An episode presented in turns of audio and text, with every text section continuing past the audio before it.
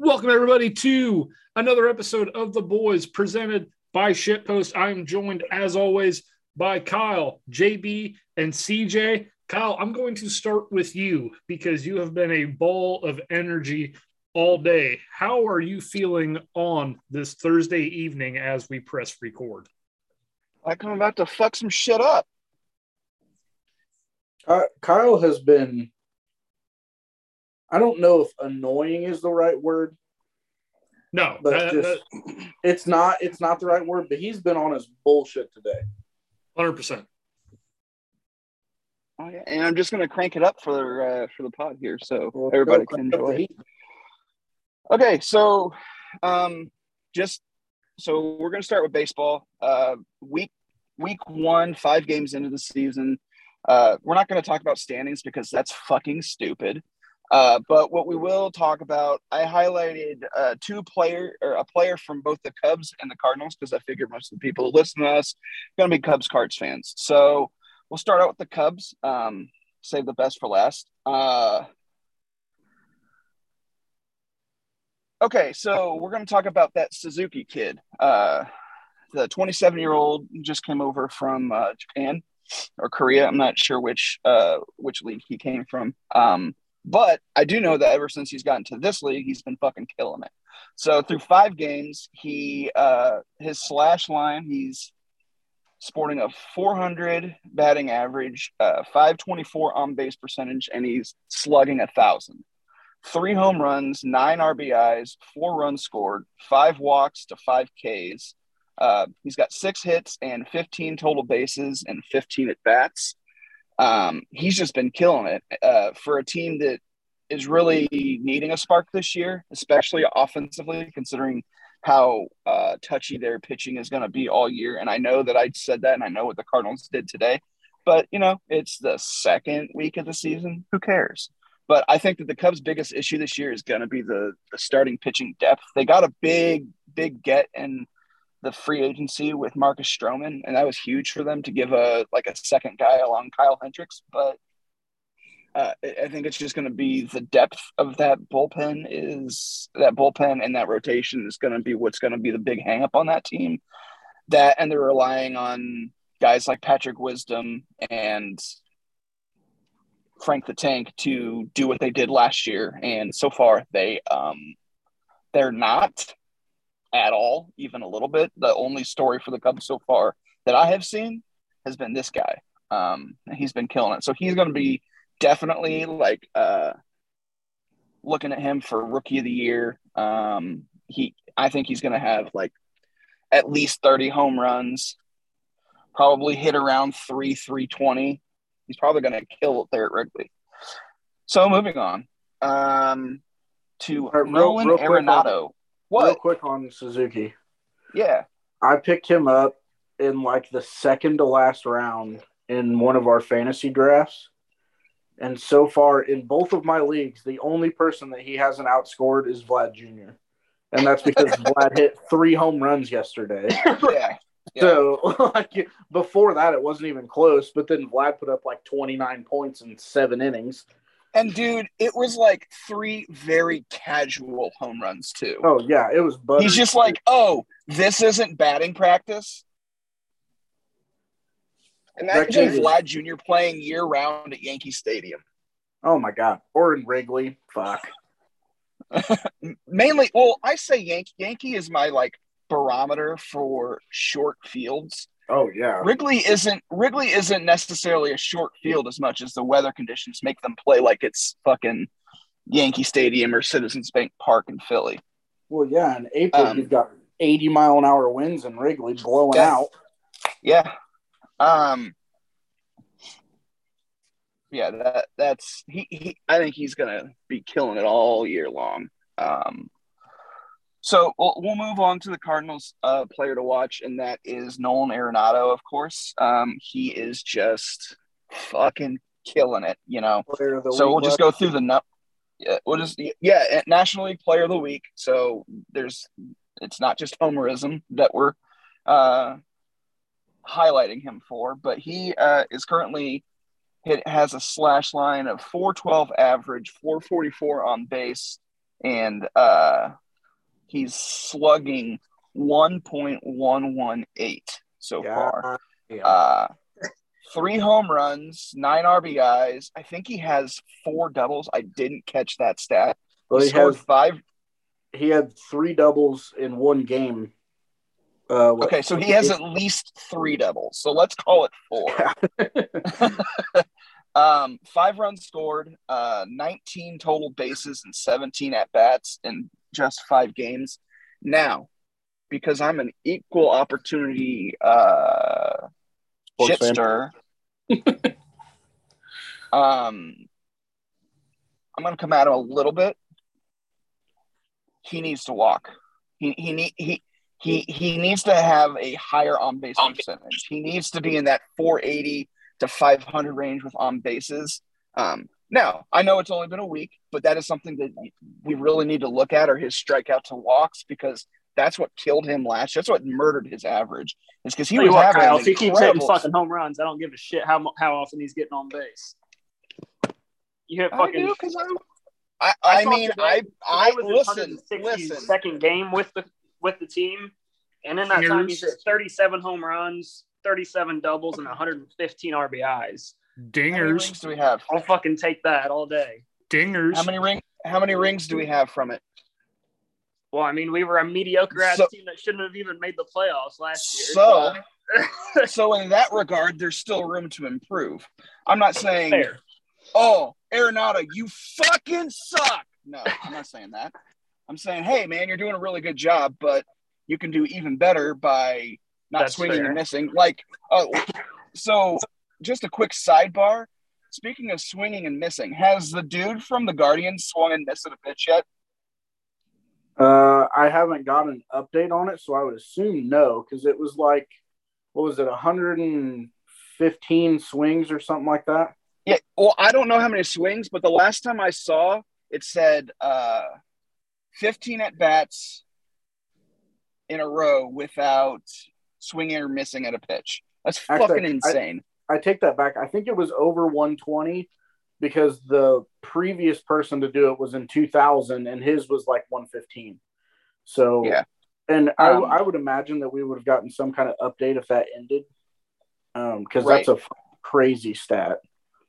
So, back to Nolan. The reason I'm harping on his walks this early is because that is what killed his production last year.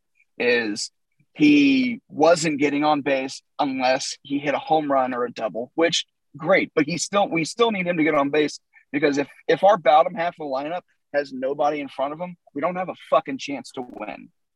Plain and simple. So yeah, it's great that he's hitting home runs, but also we need guys, because Pujols is not going to get on base this year. He's going to hit home runs. He's going to hit doubles. So far. He's going to hit home runs. He's going to hit doubles, but he's also going to strike out like 380 times. Can't wait. And so we need people like, I hate to be the guy that's like, stop hitting home runs, but Pujols is going to be a problem at the spot that he's hitting right now, because he's currently hitting fifth whenever he plays, and I still think that's too high. I think he should be hitting seventh. That way you could have guys like Yachty, who do get on base, hitting in front of him. That way, if he strikes out or pops out, it doesn't fucking matter. We've got guys at the bottom half that are going to get hits for him. That's the only thing that worries me, is him striking out a lot more than he gets walks, because power hitters, as much as you want to see the home run numbers, power hitters are supposed to be drawing walks too. And he's got a great strike zone. He's got a great eye. So I think it's something that he can work on. And I think it's something he should, because it could really help improve the team's offensive performance. As we saw tonight, we need guys getting on base. Yeah. I was going to bring up him hitting too high in the order.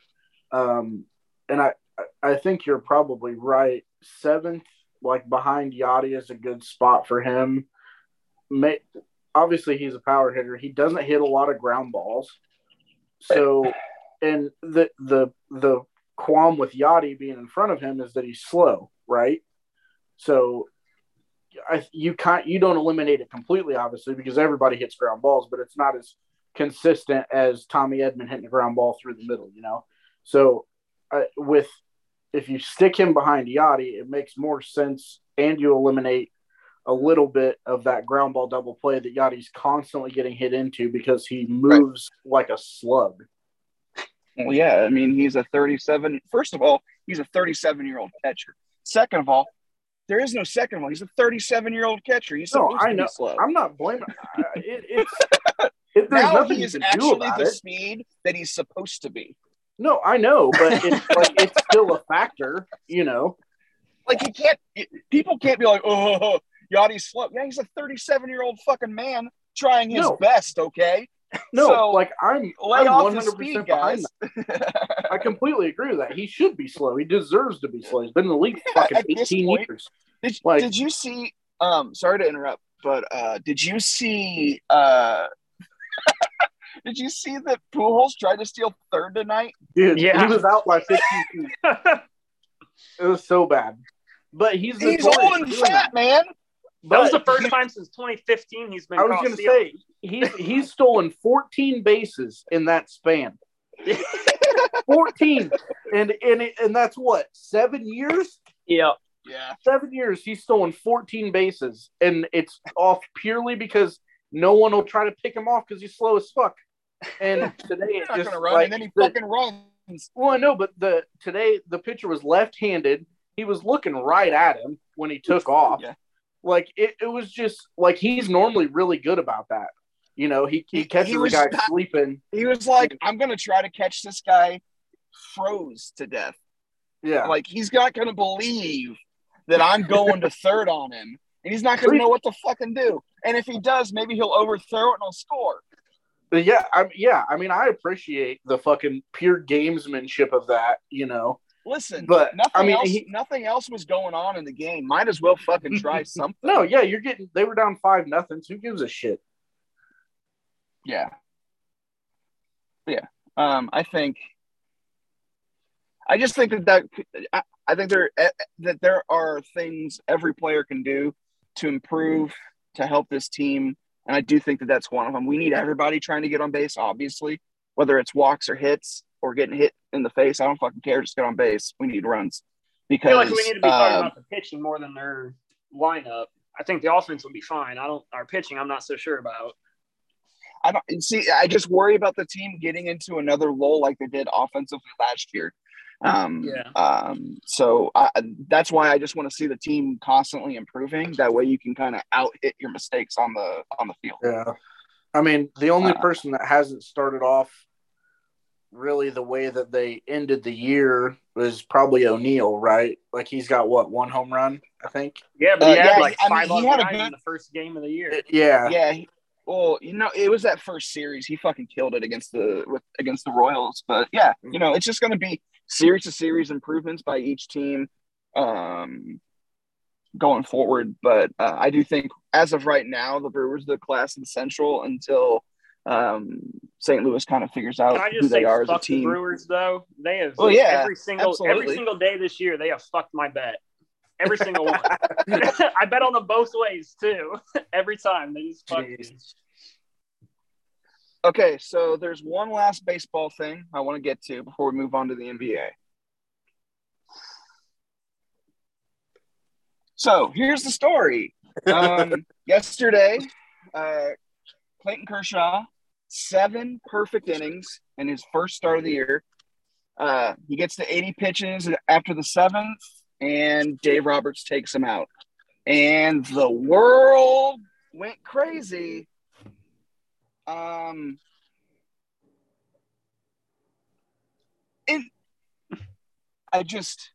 a loss for words, honestly. It's hard to talk about. It's the dumbest fucking thing I've ever heard. I have never – once praised. I gotta get my script out, or otherwise I'm gonna get off base. I have not seen anyone praise Dave Roberts, and I've never praised him as a manager because I don't think he's a good manager. I think he gets by on having the best team in baseball. Biggest payroll in baseball. Exactly.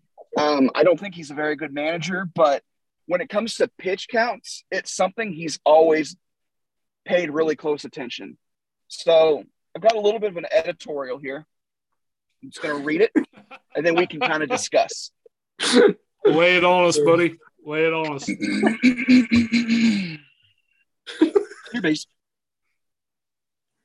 Dear baseball fans.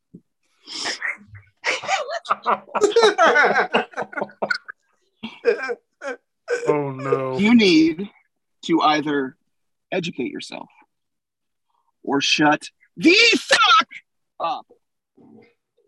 Clayton Kershaw is a 34-year-old man who has been in the league. I'm getting off script. Okay. He is 34 years old. It was his first start of the year for a guy who has had a very hard time being Kershaw late into the year, apart from the World Series season. He has been in the bigs now for – this is his 15th season. Do you think he has done this by being selfish and running up his pitch count and going for no-hitters, going for perfect games, going for 14 strikeout games? No. He does it by being a great leader, a team leader. So, yes, he got pulled after 7 perfect innings. Who fucking cares? It's the 3rd or 4th game of the year. You don't jeopardize a championship for one game in April. Now, if Jack made his debut and he was going for a perfect game and he got pulled, I'd be pissed because we're not winning a World Series this year probably. Can we compete for one? Yes. Are we a number 1, 2, 3 contender for the World Series crown? Absolutely not. The Dodgers are. So you don't jeopardize a championship for one game in fucking April. I have seen so much vitriol for Roberts and no praise. So that's what I'm going to do. I'm tipping my imaginary cap to Dave Roberts for making the only call that there was to make. So another point with Jack, I mean, like you said, Kershaw's been in the league 15 years, all right? He had a shortened spring training. He probably pitched, what, one full game, if that even? So to your point, Jack's if this was Jack right now and he was completely healthy, would I be pissed that he got yanked? Yeah, because he's been in the league full-time for 2 years. It's not – and he's young. It's not. He's still got a rubbery arm. That's what I'm saying. It's not the same. He hasn't had Tommy John. You know, he hasn't gone through – Kershaw's back is shot. Yeah. He's injured every year. Like, all this does is make all the sense in the world. Did you see the clip of whenever Dave pulled him? He didn't even seem upset. He's like, yeah, you're right. But yeah. You're right. Because I'm going to want to – if I go out there for the 8th, I'm going to want to go for 9. So, mm-hmm. Yeah, you're right. He makes the right fucking call and gets crucified for it. It doesn't – as I said at the top of the little script there, as baseball fans, either educate yourself or just fuck off. Because if you're upset because Clayton Kershaw didn't get to go for his perfect game, then you don't know baseball. So educate yourself. I'm not telling you to fuck off. Don't be a baseball fan. But if you're not going to try to educate yourself on the game and why teams do things a certain fucking way, then you have no business tweeting or talking about a sport because you know nothing about it. It's like if I tried to talk shit about the WNBA. I don't know anything about that league, so I don't talk about it. So if you don't know anything about the sport, don't fucking talk about it. All I know about the WNBA is that they have excellent fundamentals. They sure do. I'll give you that. They have great fundamentals and criminally low salaries. Yeah, that's wild. That part is true. The Brittany Griner essentially got arrested in Russia because the WNBA doesn't pay their players. Yeah, because she's over there. Because like these fucking Baltic countries will just offer you a shit ton of money to come over and play for 2 or 3 months. And so she goes over and plays, and then she gets stopped at the fucking airport. To be fair, don't take fucking marijuana with you into fucking Russia. Yeah, exactly. Well, no, that's not the problem. The problem is going. The problem is trying to leave Russia and go back through customs. You can hide it pretty easy coming in because you're not using it on the plane, so you already have it in your hidey hole. Your hidey hole. Yeah, a hidey hole in Russia. What? What? There's no such thing. You got KGB agents up your fucking ass figuring out what the hell you had for breakfast. And she's trying to hide some weed. Just not smart. I'm with JB. Not smart. Just toss it. You just made enough money to buy some weed when you get back home. Right. Yeah.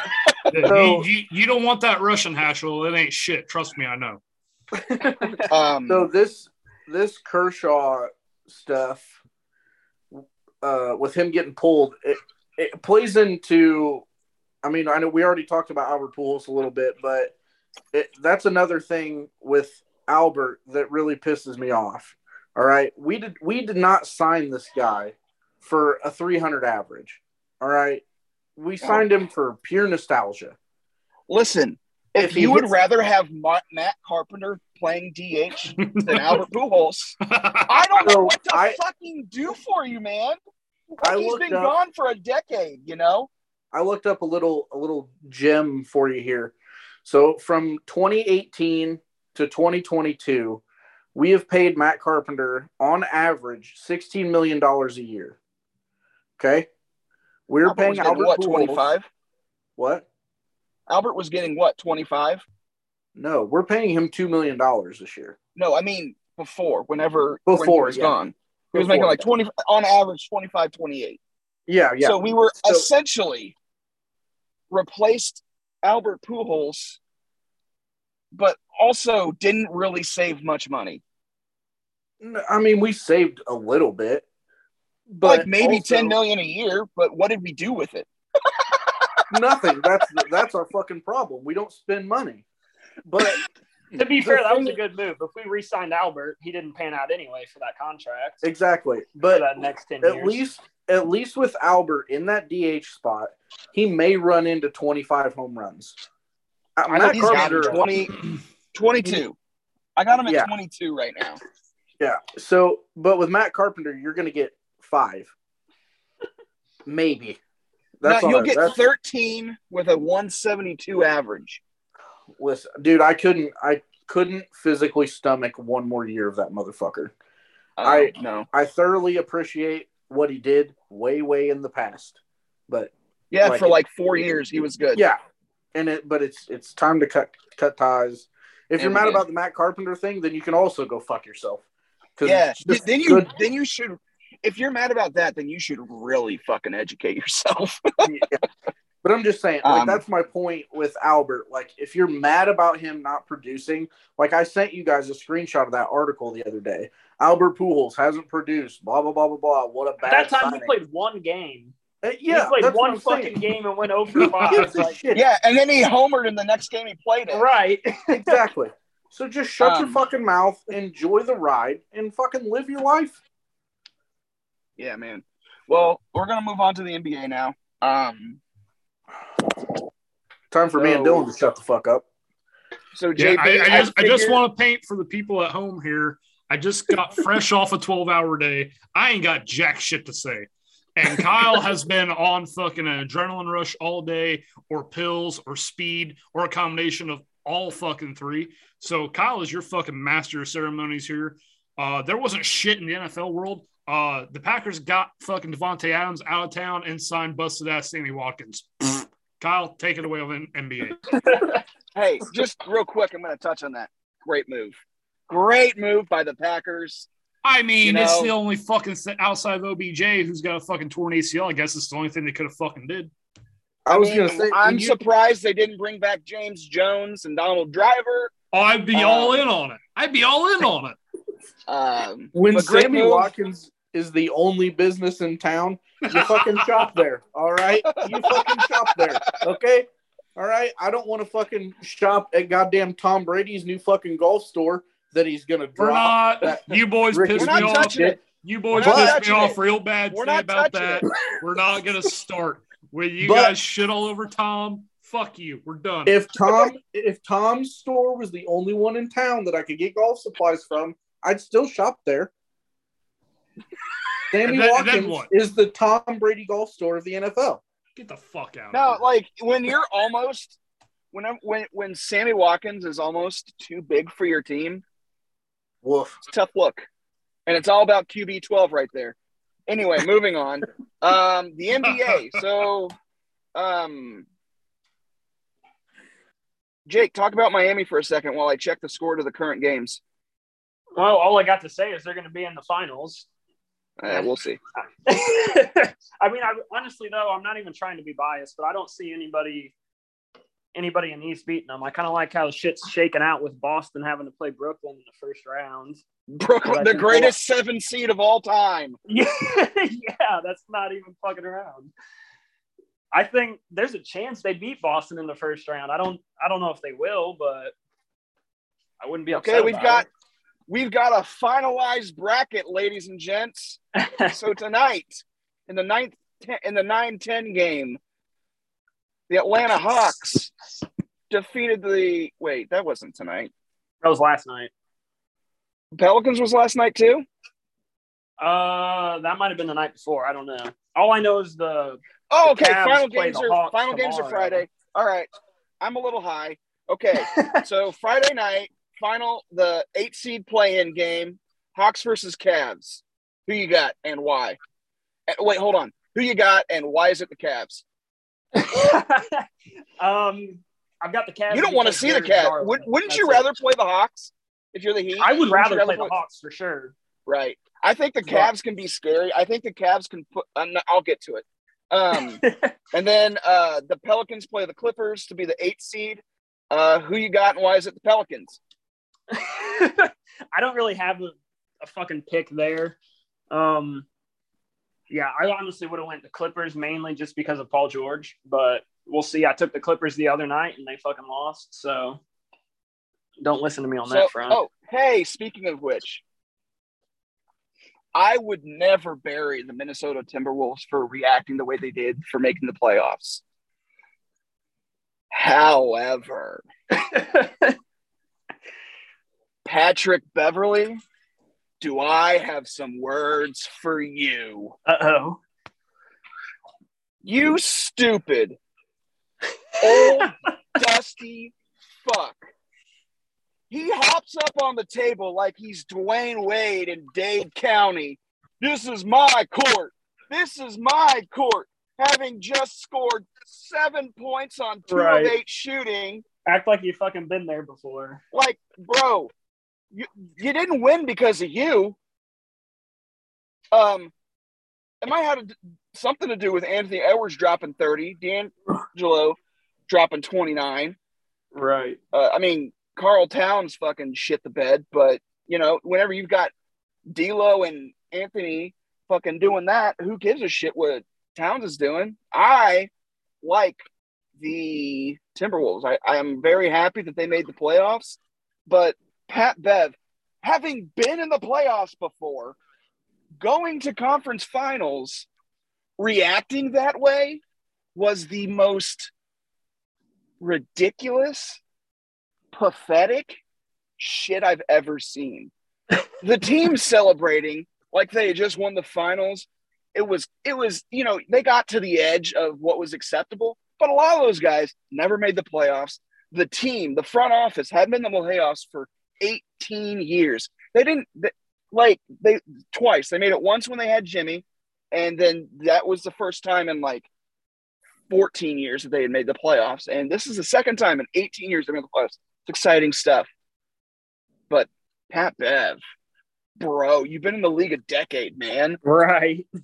It's just, I see the memes and they're hilarious, but it's just watching the actual clip pisses me off as a basketball fan, because there's a saying, act like you've been there before, especially if you have. Right. Like, he was a game from the finals with the Rockets. He went to conference semis with the Clippers. He's been there. What are you doing, homie? Did you see him on SportsCenter wearing that fucking robe and everything this morning? Or it might have been yesterday. I don't know. He's so just... He thinks he's fucking Dwayne Wade. He always has, and he's just never been he's always been a great defensive player, an instigator, getting inside the other team's head. But, like, listen, now you're going up against Ja, bro. Right. Like, you're dead in the fucking water. Okay, so now that we've got our brackets, let's just kind of go over it. I figure we could start in the East since both of our teams are there. So let's just go ahead and start with the number 1 seed. Congratulations. So Miami versus the 8 seed, which is now, in my opinion, it's going to be Cleveland, but you've got Atlanta. So I do have differing predictions depending on the opponent. So if you see Atlanta versus Miami, I have Miami in 5. If it's Cleveland, I've got Miami in 6.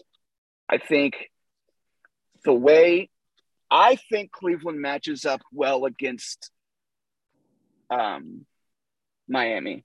I think they defend incredibly well at the perimeter. And their guard play is incredible. And they've got the rookie of the year. Spoilers. But Evan Mobley's the fucking rookie of the year. He's going to be an all-NBA player within 5 years. That kid is fucking incredible. And I called it at the draft. I said that he should be the number 1 pick because he's going to be a generational talent. And then they went – and then Pistons went Cade Cunningham, which I still don't agree with. But you know what? It's okay. We got the Bulls got the better point guard in the draft anyway. What do you think, Jake? I think the Heat in 5 regardless of who wins that. Okay. Game. I can see it. I mean, I like Cleveland better than I like Atlanta, but I still I could see them going 6. But I think the first game. Here's how I think the games will shake out with this series. This is really the only series that I've broken down like this, just because I bet on Cleveland so much this year, and whenever they would go up against Miami, like they were great fucking games.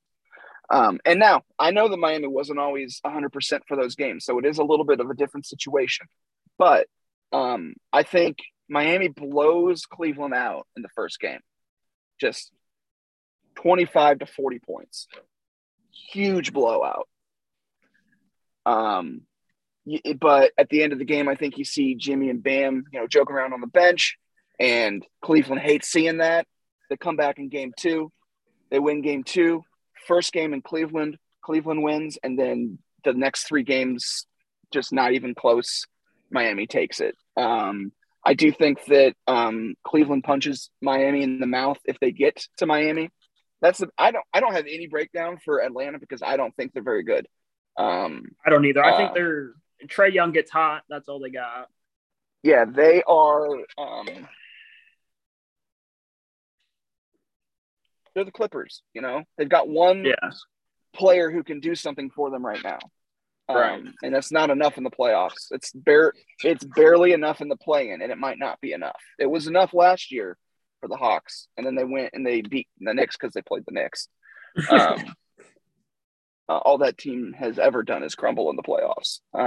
So, yeah, I think obviously, we're both in agreement. Miami moves on to the second round of the playoffs. So we move on to Philadelphia versus Toronto. This is going to be a wild fucking series because, for me, James Harden has not been a positive for this team since he got there. He's gotten in Embiid's way. I think the first week or so that he was there was good, but since then it hasn't been great.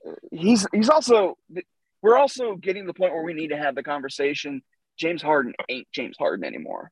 When he's having these, 3 for 17 nights, he's not fucking James Harden anymore. Right? You can't put him in that top rung. But you know who you can still put in that top run, who we'll get to in a minute, is Kyrie Irving. But I think this is a back and forth. Every single game is close. But this time, Philly wins in 7. Yeah, I've also got Philly in 7. I think that could be the most interesting series in the East. I just think with – what Toronto has brought with their young players like Scotty Barnes, mainly just Scotty Barnes, but Scotty Barnes definitely could be rookie of the year, him or Mobley. So I have a little interesting thing about the awards when we get to them. All right. I think Philly in 7. I think they're clearly the strongest team in that series. But it's also Doc Rivers in the playoffs. It's a fucking coin flip, man. So I think regardless, this game goes 7, but I think it's Philly, just because I think Embiid can bully that that front court. They don't really have anybody that can match up with Embiid. You can put Pascal on him, but Pascal's too skinny. He's just going to get overpowered. So I think it's right. Philly in seven. I think they just pull away in the fourth quarter of that game seven. So speaking of Kyrie Irving, the play-in seventh seed winners, Brooklyn Nets, travel to Boston for what could be the most electric series of this first round. You've got a healthy Kevin Durant. You've got a playable Kyrie Irving. You've got a mascot Ben Simmons. You've got, on the other side, Jason Tatum, who deserves MVP votes this year. He's not in the top five, but he deserves a top 10 finish in that race. Oh, absolutely. Jaylen Brown, Marcus Smart. I think there's a white guy on the team. It's Boston. There's always a white guy. But I think you're going to see the matchup just be this. Tatum versus KD, Brown versus Kyrie. Who can fucking score the most points between those four guys? Who you got, Jake? I almost want to take Brooklyn in that series. I can't get myself to do it. I think it'll go seven games, though. But I've got Brooklyn in seven. What's up? I've got Brooklyn in seven. You've got Brooklyn in seven? I've got the Celtics in seven, but I could definitely listen, here's where I think it – I think at the end of the day, championship experience wins out in this series. Right. KD's a – what, two-time NBA champion, three-time NBA champion. Kyrie's got a ring. Kyrie won that ring. Is Kyrie going to be able to play the whole time or no? Yes, he can play in New York now. Okay. So, yeah, I could see Brooklyn winning it. I don't know. It'll be tight. Full-time Kyrie and KD versus the closest championship experience that this team has is going to the conference finals and losing game seven to LeBron and the Cavs when Jason Tatum was a rookie. Like, you know, the writing's been on the wall for this team to make the next step. And the only person on that team who has taken any steps is Jason Tatum. So yeah. I just think at the end of the day, Brooklyn is the better team and they win out. And then if you're ready, if you had no more points, we can move on to my least favorite series of the playoffs. Let's go ahead. All right, Bulls versus the defending heavyweight champions of the world, the fucking Bucks, man. I feel like that's the worst matchup that the Bulls could have drawn, honestly. Like, at least that was reasonable. It's scary because, like, obviously, our backcourt is going to dominate this series. In the backcourt, but the problem is if the mid-range icon isn't hitting on 19 of 20, and you know Caruso's threes aren't going, and Io's threes aren't going, and Zach can't get going.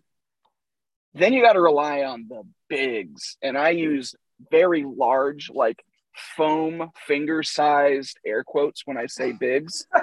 So the Bulls, just to break it down, their top three big men for this series, Nikola Vucevic. Woo! He's great. All-star. He's an offensively great player. Moving on. Because that's where it ends. He cannot defend me, let alone fucking Giannis. Then you've got the return of him, the one and only Patrick Williams. He's back. And that's huge because he is a great defensive player. Then after that, it's Tristan Thompson, Tony Bradley. It's fucking rough, you know. Then you've got fucking Brooke Lopez, Bobby Portis, Giannis Antetokounmpo, Giannis, the MVP. It's fucking rough. It looks like Milwaukee is just gonna fucking mop the floor with the Bulls. Yeah, I hate to say it, but that's what it's. How do you have this game playing out? The series playing out. I've got it going six. I hope the Bulls can make it go six, though, because I can see it getting ugly, honestly. But I've got the Bucks winning, obviously. And I have got your reigning defending champions winning in six. Winning in how many? Six, yeah. Yeah, I would love to see the Bulls. No. Come out of there, can the Bulls... As a Bulls fan, can the Bulls win this series? Fuck yes. Absolutely. They can. They just have to be fucking on. Durant has to be on. Levine has to be on. The one thing about the Bulls going into these playoffs is DeMar is not MVP DeMar anymore. Right. He has not, apart from that Clippers game where he dropped 50, and that's how many we needed him to score to win the game against the Clippers. He really hasn't been that guy, and he needs to turn that the fuck on if we're gonna. Yeah, they're gonna need a couple of those games out of him. I think if the Bulls win this series, then they get either Brooklyn or Boston, and I think that they can win that series because Brooklyn is not a scary team in the post, and neither is Boston, which means it comes down to the backcourt scoring going up against Kyrie and KD or Tatum. And I think that that's a matchup that not necessarily favors the Bulls, but gives them a much cleaner route than, being the one seed and having to possibly go through Joel Embiid or Miami. So I think that the Bulls can. I just don't think that they will this year. I said from the very beginning that I thought that this team was going to be very, very fun. And when they started going fast, I said, we're playing with house money. So, made the playoffs, winning season. I wish they would have made a move for a big man.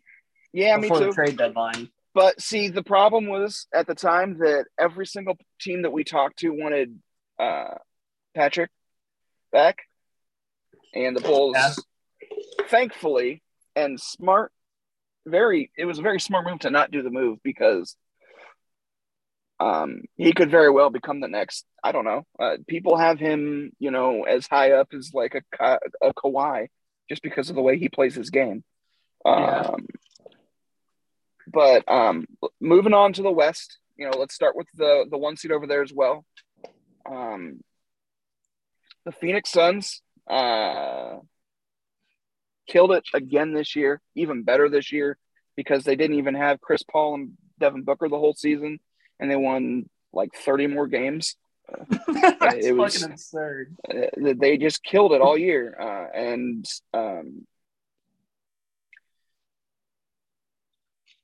Whoever the 8th seed is going to be, doesn't matter.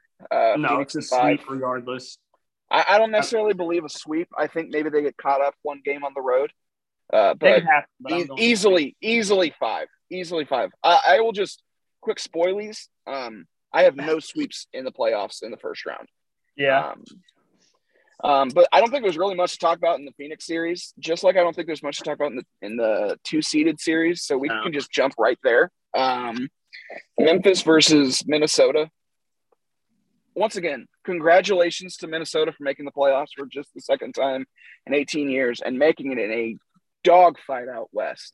They really earned this spot. However, Memphis in 5. Yeah. I'm with on that one.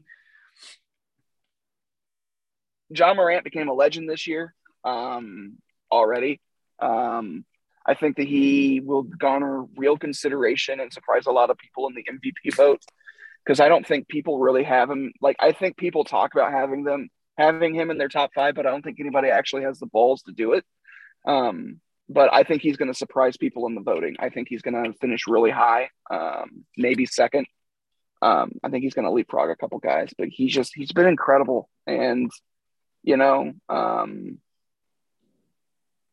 great moves by the front office, getting Steven Adams in the front court to defend that rim, like he, and to basically be your jaw defender too. Like anytime there's any kind of scuffle, he just gets in the way, and you're not getting past Steven Adams. He's a fucking tree. But yeah, I think that series is going to be really quick. It could be a sweep, but I think it goes 5. Just again, because Memphis is so young, I think they slip up a game and then get pissed off and dominate the last game. It's hard to fucking sweep in the playoffs, but absolutely. Also got them probably 5. I don't think there's much. It's hard. 2 seeds though. It's hard to, even win 4 games in a row in the regular season, let alone against the same team. Right. So, but yeah, I think very clearly Memphis in 5, and then you jump back up to the top half of the bracket, Dallas versus Utah. I think this is Luka's year. He breaks through. He has gone head-to-head with Kawhi, and it's basically been a 2-on-1 handicap match for 2 seasons in a row in the playoffs. The Clippers even tanked to get Dallas last year. Both series go 7 games. Luka legend. Luka mania is running wild. And I think that it's going to run wild on all of you this year because – Dallas in 7. I think Luka hits 3 game winners. He is putting his face. He's putting his face decal right in front of like Giannis and LeBron. He's like, no, motherfucker, this is my league now. He's going to take it by storm. I think he does that, and then they really push Phoenix in the second round. I've got Dallas all over Dallas. For the same reasons, Luka. I'm just going to run all over him, I think, but I've got him in 6. And they could do some fucking damage, whoever they're playing. Oh, absolutely, because I think they go from there, they go to Phoenix. So I think that would be a really fun matchup. I think that's – because I don't think anybody beats Phoenix. No, not in a 7-game series. They'll make it fun. I think that this – I honestly think the playoffs are already over, but I thought that last year about the – Suns, and then they ended up slipping up in the finals. So we will have to just let these play out. But right now, it's tough seeing any team beating Phoenix. But if any team in the West is going to push Phoenix, I like Dallas to do it. Yeah, I agree.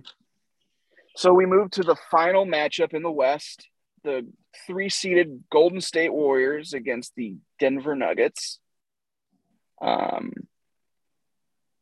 I don't like the Nuggets in this series, man. I really don't like the Nuggets in this series. I have Golden State in 6, but I could see it in 5 or 4. Really? I do not like the Nuggets in this series. I don't like them either, but I just think the fact that they've got Jokic, I think it'll be at least a 6. It's really going to depend on how well Draymond can defend and stay out of foul trouble and watch the technicals for 7 games. If he is able to play Draymond level defense without getting into foul trouble and not making stupid technicals, I think they win this series pretty easily, but I still think it goes 6. Yeah. My pick is 6. So, I think 6 games. Yeah. So that's the first round.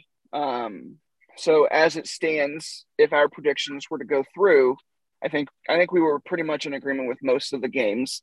For the most part, yeah. So it would be Miami versus Philly in the second round, Bucks versus Brooklyn, maybe Boston. And then in the West, it would be Phoenix versus Dallas, and then Golden State versus Memphis, which is a series I am creaming my pants for.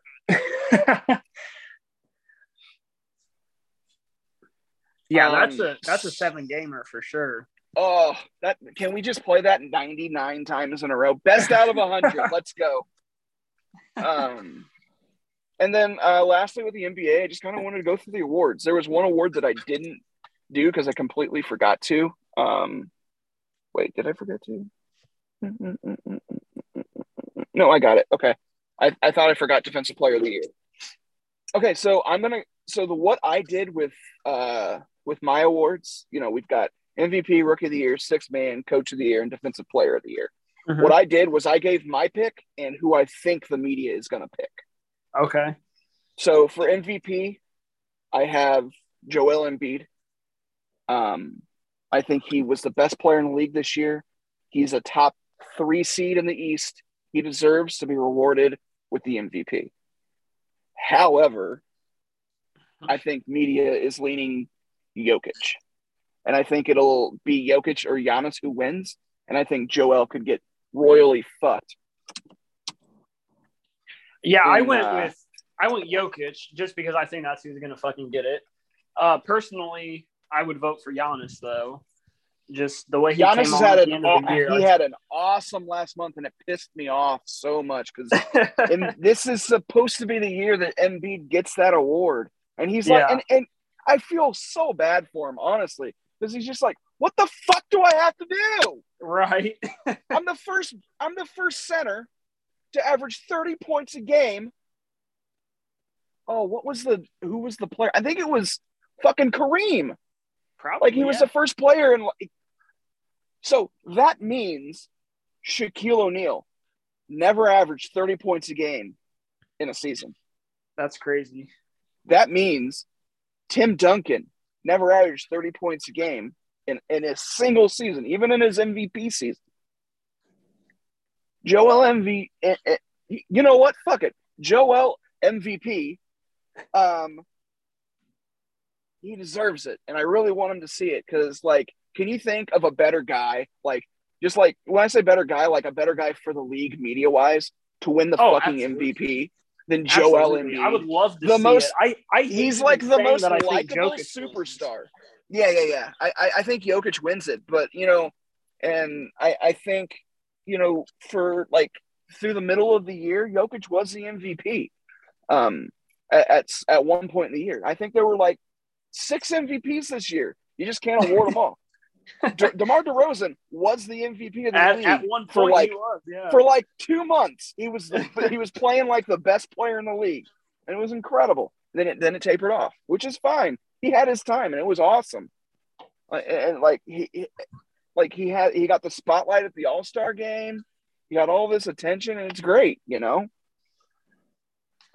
But, you know, I think you had DeMar, you had Joel, you had Jokic, you had Giannis, and you had Ja. Mm-hmm. Am I forgetting anybody? I think those are the 5 that were there all year. Yeah, so that's where I have the MVP going. And then we move over to the Rookie of the Year. I've got Evan Mobley. I think he is already a fucking superstar, and he's fucking – the driving force behind Cleveland making the goddamn playoffs, possibly. They still have to win against Atlanta. TBD. We will find out soon if they can win that game. But and then I think media-wise, I think they go Mobley. I think they recognize what he did. But then I think you also look at Scottie Barnes, and you know they're the 5th seed.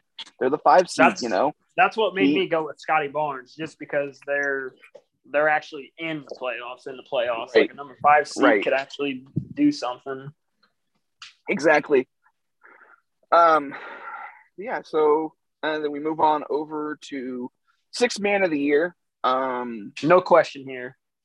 I think 100% it's Tyler Hero. Absolutely. I don't think it's close. He's averaged 21 points, 5 boards, 4 assists, I think. Like, yeah, dude. There's no argument.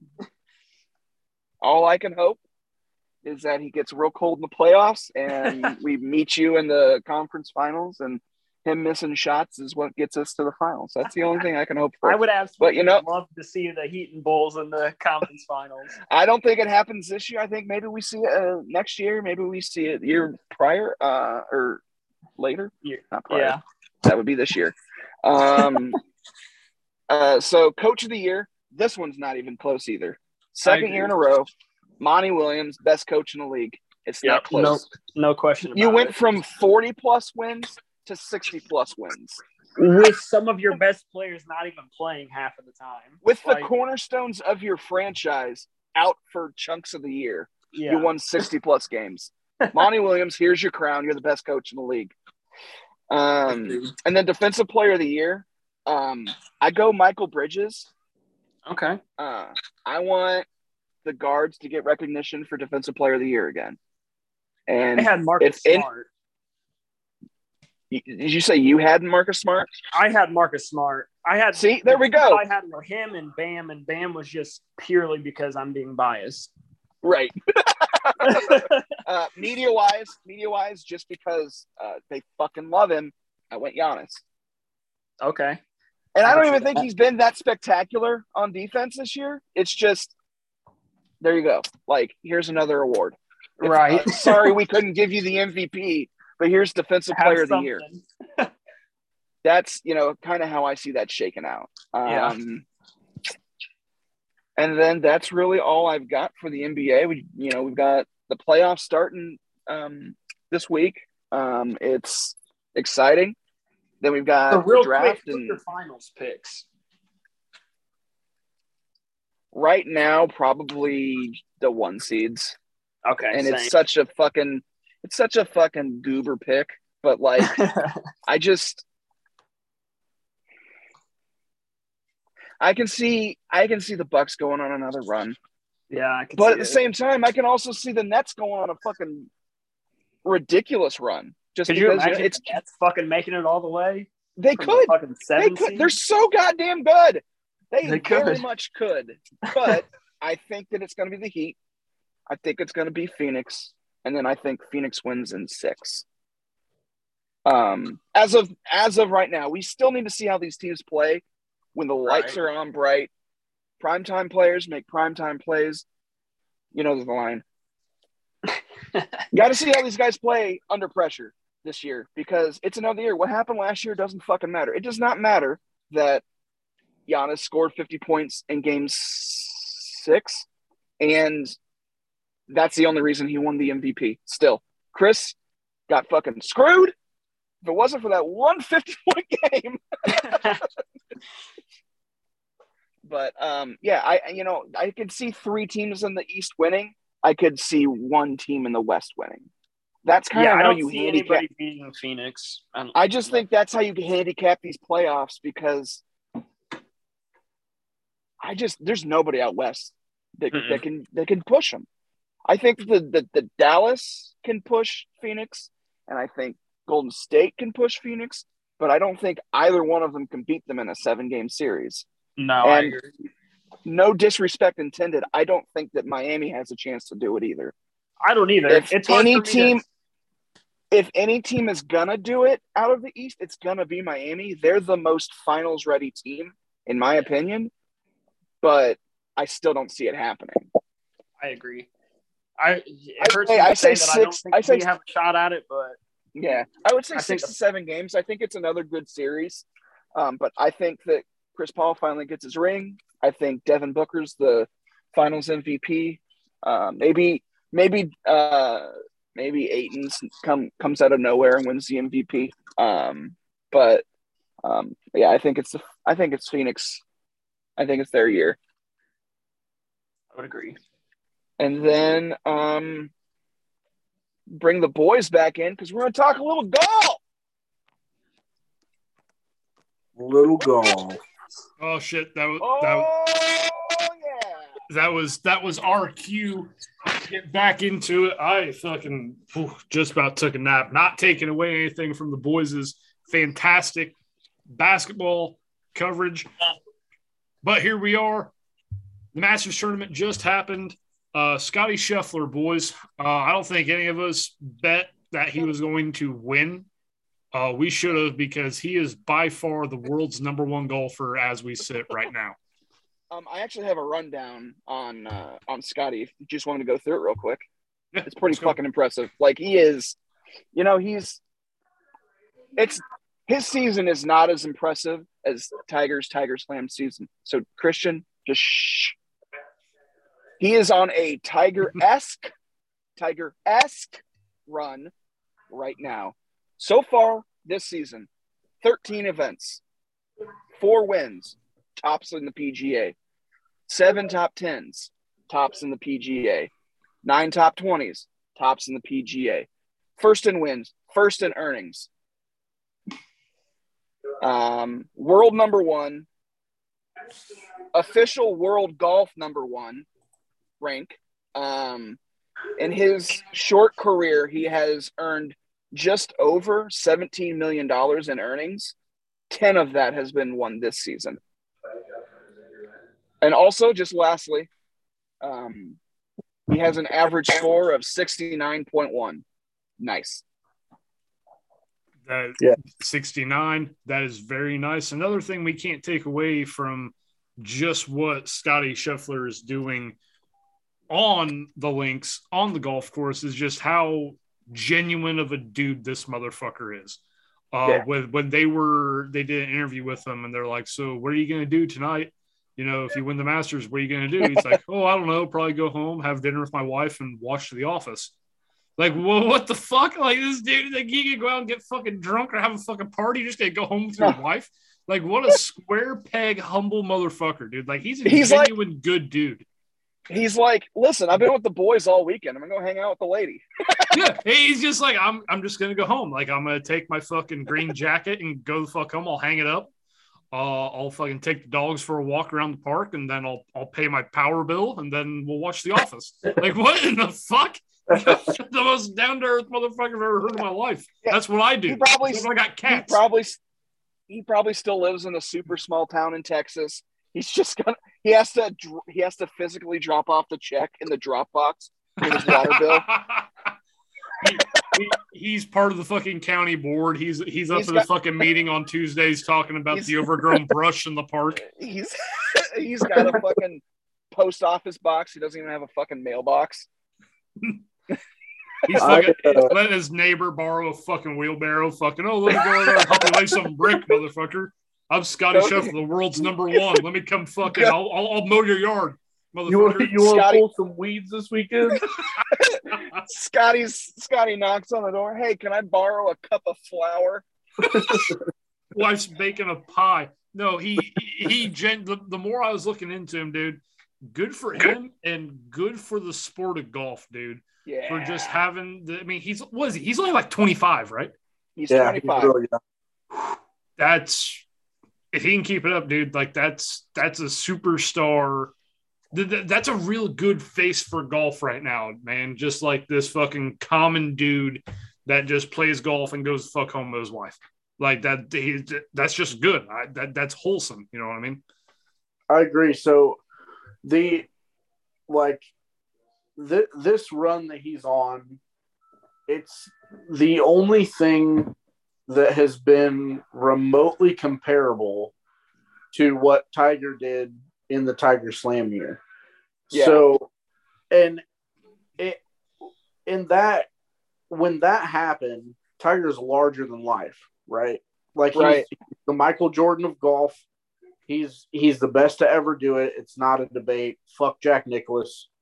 I don't care. Okay. Not fuck him, but like Tiger's the best golfer ever. Okay. Yes. So agreed. When Tiger did what he did, it was a completely different vibe, right? Like that was something that, like, if I ran into that guy out in public, he wouldn't engage with us. He wouldn't do any of that. Scotty's just this down home dude that just loves people, and he loves golf, and loves his fucking wife, and he loves The Office. It's super. What I really love about him, I just love that, like, he's just a. This is why I love the PGA. It's just a bunch of fucking good old boys playing a game and hanging out. It's just a good fucking vibe, and especially now that Bryson's gone for a few weeks, it's fucking great. Let's go. It's fucking great when you've got guys like Bryson who just jerk off to their yardage, and that's really the only one. You got fucking Sergio who just whines every time he gets a fucking gust. Oh, fuck these conditions. Listen to me real quick. I have nothing against Spanish people, but that motherfucker makes me want to hate him. John Rahm. You got guys like John Rahm and fucking Sergio and Bryson, and then you've got guys like fucking JT and okay, JT and Ricky aren't in the same class, but they're the same kind of dude. They're just good dudes. JT, Ricky, fucking Scotty, Brooksy. He's kind of a prick, but he's funny. He's like my kind of asshole, okay? So Bryson is not my kind of asshole because he's just Bryson, a fucking frat boy. Yeah, he's an asshole. He's like a legitimate asshole. Yeah. But the one thing that I'll say with this run that Scotty's on right now, like we need to pump the brakes on the comparisons. Like no, comparisons are dumb, man. I know. But they did the same shit with Colin Morikawa 2 years ago. All right, he did was win one major. Yep. Now he's won two, which is great. He's won two majors. That's great. And he's 25, 26 as well. He's a super young guy. He's a good dude as well. I have nothing against Colin. I love watching Colin play golf. He's the best iron player in golf. But close. Like, yeah. But as soon as he won that first major, and it was like, oh, Colin's going to go on this amazing run. And then he just shit the bed. Yeah, remember when Rory was going to go on that run and we're still waiting for it? You remember when Jordan Spieth was going to go on the run? You remember when Justin Thomas was going to go on the run? You remember when Brooks was going to go on the run? Like, it's a different era. Everyone's good. You're not – like, this is the only time that this has happened since Tiger was in his prime. Mm-hmm. So, like – what he's doing is fucking incredible. Yeah, man. Like, it's something that you're probably not going to see again for another generation of golfers. No, and like, he'll never do it again. No. He made this maybe like his storybook year. Like, it's going to be a hell of a year for him. He's not going to slow season, down. Just this season could get him into the Hall of Fame. But like, he wins another major. For me, I think that. You look at him, you look at the tournaments, the four tournaments that he has won are all four tournaments that you want to fucking win. He won Scottsdale, he won the Arnold, he won the WGC, and he won the fucking Masters. He's not just winning, but he's winning like the best tournaments to win. Yeah. And agreed. Then and the Arnold Palmer was a fucking disaster this year. Yeah, that's some shit. And he still fucking won. The only reason I bring Tiger's name up in the same breath is because no one has had this vibe of like that I remember, and I've always been a casual golfer until now, or a golf fan until now, that I've noticed just like the vibe around him is just like people just expect him to win every week right now. Yeah. And I haven't even like heard of that since Tiger. So that's the only reason I bring him up is because he's the only person who's been that dominant before. Because you don't count Jack, you don't count Arnold, because you know they were playing three guys that were great. They were still great, other great golfers, but it was a lot fewer. Now you've got 50 incredible fucking golfers that can all do the same shit. It's hard to fucking win. Any given week, anyone can win. That's it. Like, that Masters tournament is so hard to pick because it's the hardest course. Tyrrell Hatton said it after he missed the cut. He was like, this golf course isn't fair. Like, at times it's too hard. Like, and like, that's just part of it. But like, I don't know. I'm super impressed with Scotty, and I'm over the moon for him because he deserves it. He's playing out of his ass, and anyone that was shitting on him about being the number one golfer in the world at such a young age is a fucking asshole. Like, they can suck it. Anyone that reaches that at any time deserves it. Yeah, you don't John Rahm. Fuck him, but like he even deserved it. He was fucking playing out of this world. Exactly.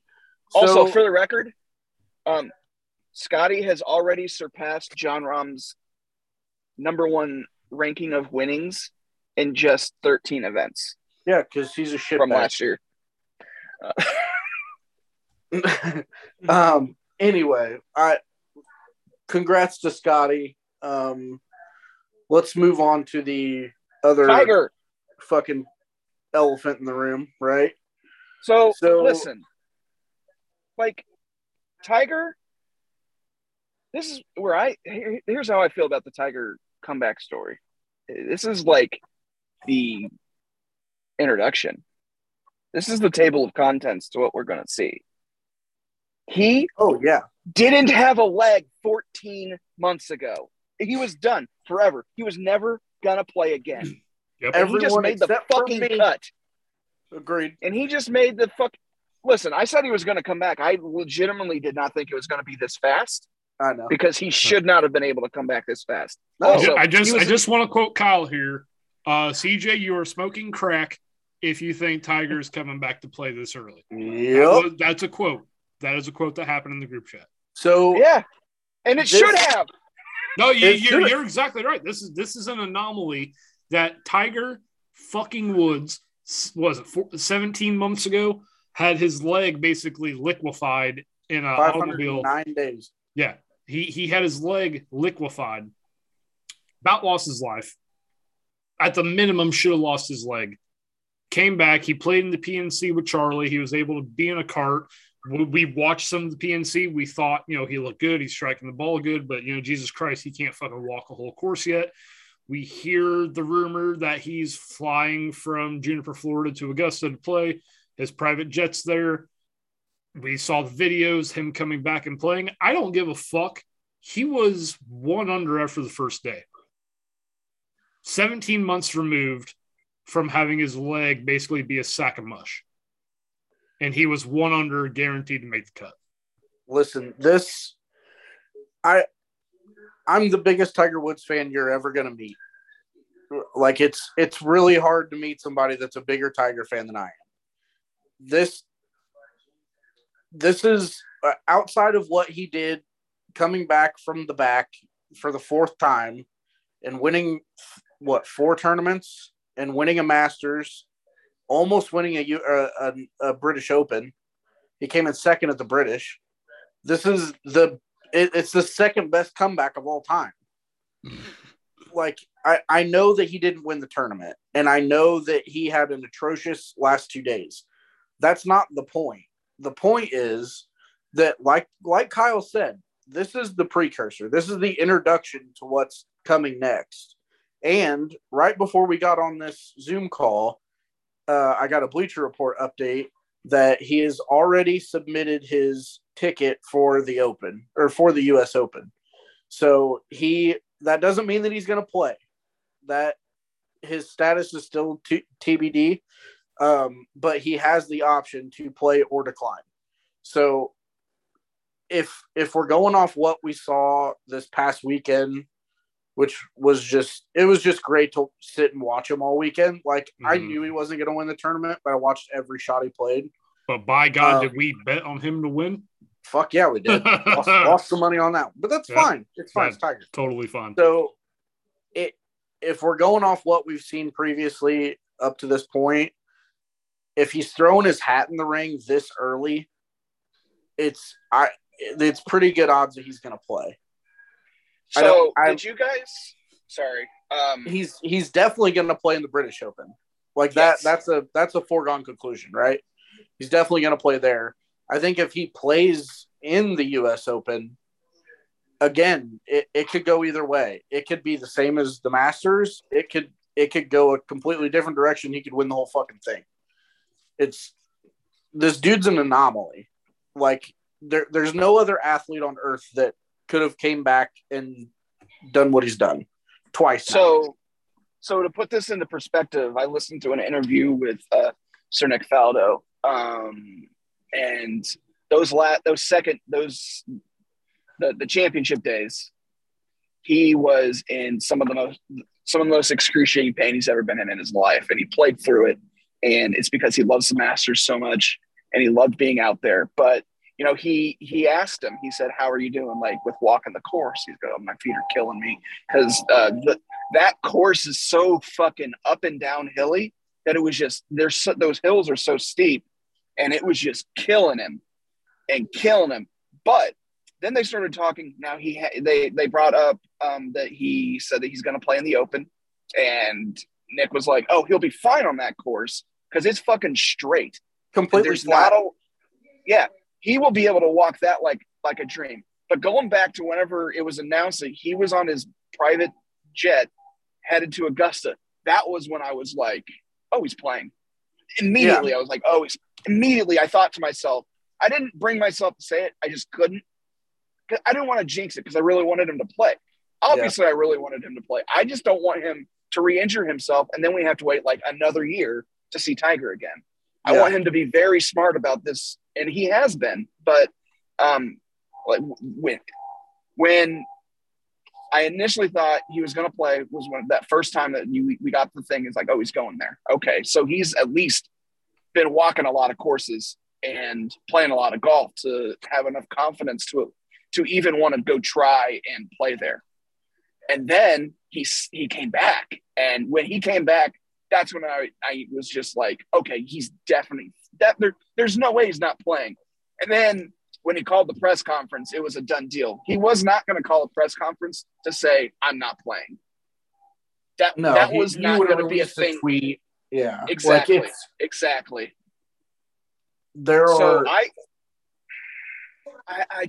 He's just fucking incredible, man. Like, to play through that much fucking pain for a tournament, you know you're not going to win after 2 days. He knew he wasn't. He knew that he was going to have to go really low to win on Thursday or on Saturday and Sunday. He probably had a good idea that he wasn't going to win, but to go through that much pain to finish the tournament, to prove that you can fucking do this still, it's just fucking incredible. And people who aren't Tiger people are going to be like, oh, you know, he shot a 78 on the last day. Yeah. The fuck he's also 14. He's also 14 months removed from being a fucking weeble wobble, bro. His leg was in a bag. It was in a Ziploc bag. Like, what the fuck are we doing?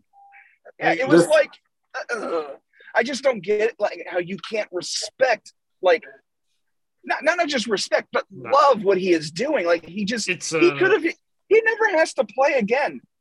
I was trolling on Twitter. Dave Portnoy at Barstool Sports was talking about how he fucking, he wasn't a Tiger guy and he didn't fucking understand all the fucking the Tiger getting the recognition that he was, calling him a fucking scumbag for, you know, the infidelity shit and, you know, the pill problem and thing. Yeah. Look up Dave Portnoy's rant on Tiger. Dave fucking Portnoy. I was about to ask you guys about that because I saw that same fucking rant. Yeah, so I follow Foreplay, which is the golf side of Barstool that I'm pretty much into. Like, I like the content they put out there, and Riggs went on there and kind of defended Tiger, like, you know, he came back from all this injury and golf is a fucking incredibly hard sport and the perseverance and the things like that. And Dave's like, well, I just think he's a fucking scumbag. And, you know, Dave's also a piece of shit, so it doesn't really hold any weight. No, but that's what I'm saying. Yeah. Dave even giving like fucking Harvey Weinstein shit is going too far. Dave is a fucking scumbag who has cases of his own against him. Yeah. How was he saying that about anybody? He was. I mean, his point was he's no mother. Tiger's a fucking hero, man. Yeah, it's just him trying to be controversial, I guess. But it came across as incredibly tone deaf as far as. Yes. Not understanding the thing. Like, it's one thing. Like, well, when I was in high school, I didn't give a shit about golf. I didn't play golf. Thought it was fucking stupid. I didn't fucking care. And as I grew older and started playing it a little bit and grown to respect the game, like, I don't give a shit. Like, Tiger Woods having personal problems and things like that. Like, that to me, like, oh, he has issues. He has problems. Oh, he's fucking human. Oh, holy shit! The best golfer of all time is fucking human. I can kind of fucking relate to that. And for Dave and for the whole entire Barstool thing being like, oh, well, you know, fuck Tiger Woods or shit like that. It's just you can't be a fan of sport and a fan of stories like that and say comments like that, man. You just really can't. But, you know, you just can't. Barstool's whole thing is to be a bunch of fucking degenerates. So how are they going to talk shit?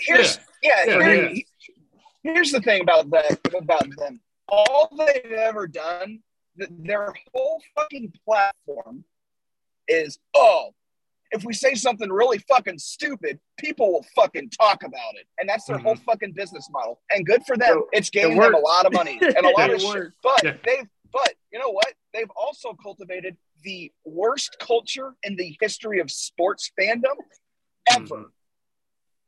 Well, here's guys, here's the bad part. The contradictory is ridiculous because the golf side of Barstool Foreplay are all massive Tiger guys. Yeah, 100%. Every one of them. Every one of them love Tiger. Like they've all said that, like, you know, like if you had a choice between playing around with Tiger or getting like a 2-hour interview with Rory, they would play one round with Tiger and not talk to him. Like they, so all this shit is it's just bullshit.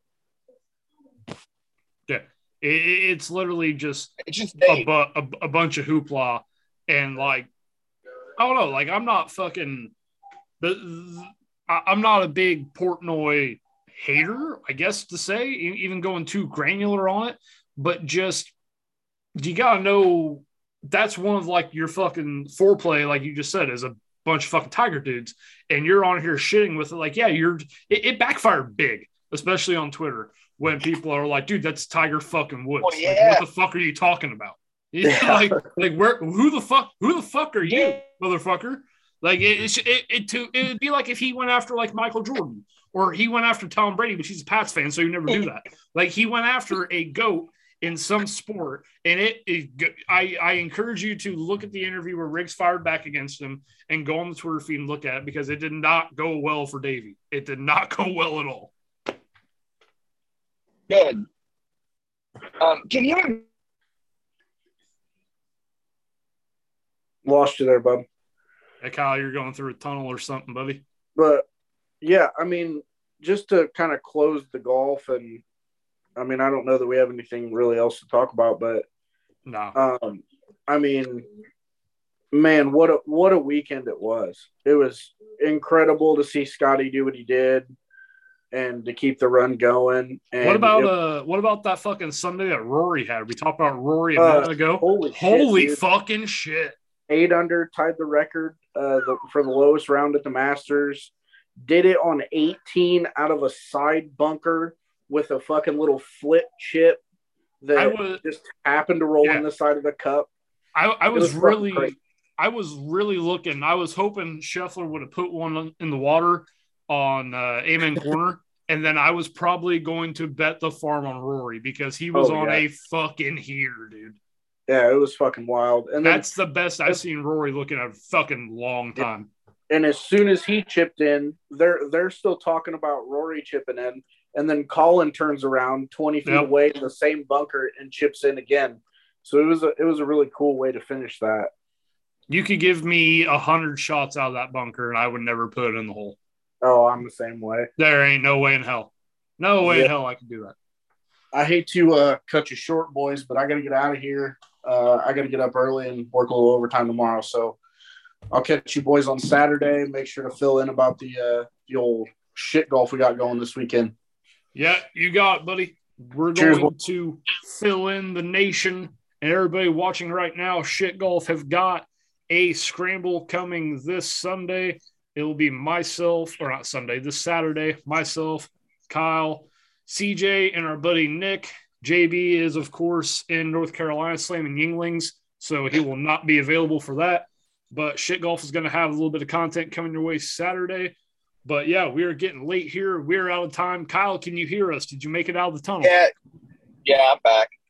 All right, well, unfortunately, we are out of time. Later, bitches! We're out. We'll see you guys next time. Thanks for tuning in. Catch you later.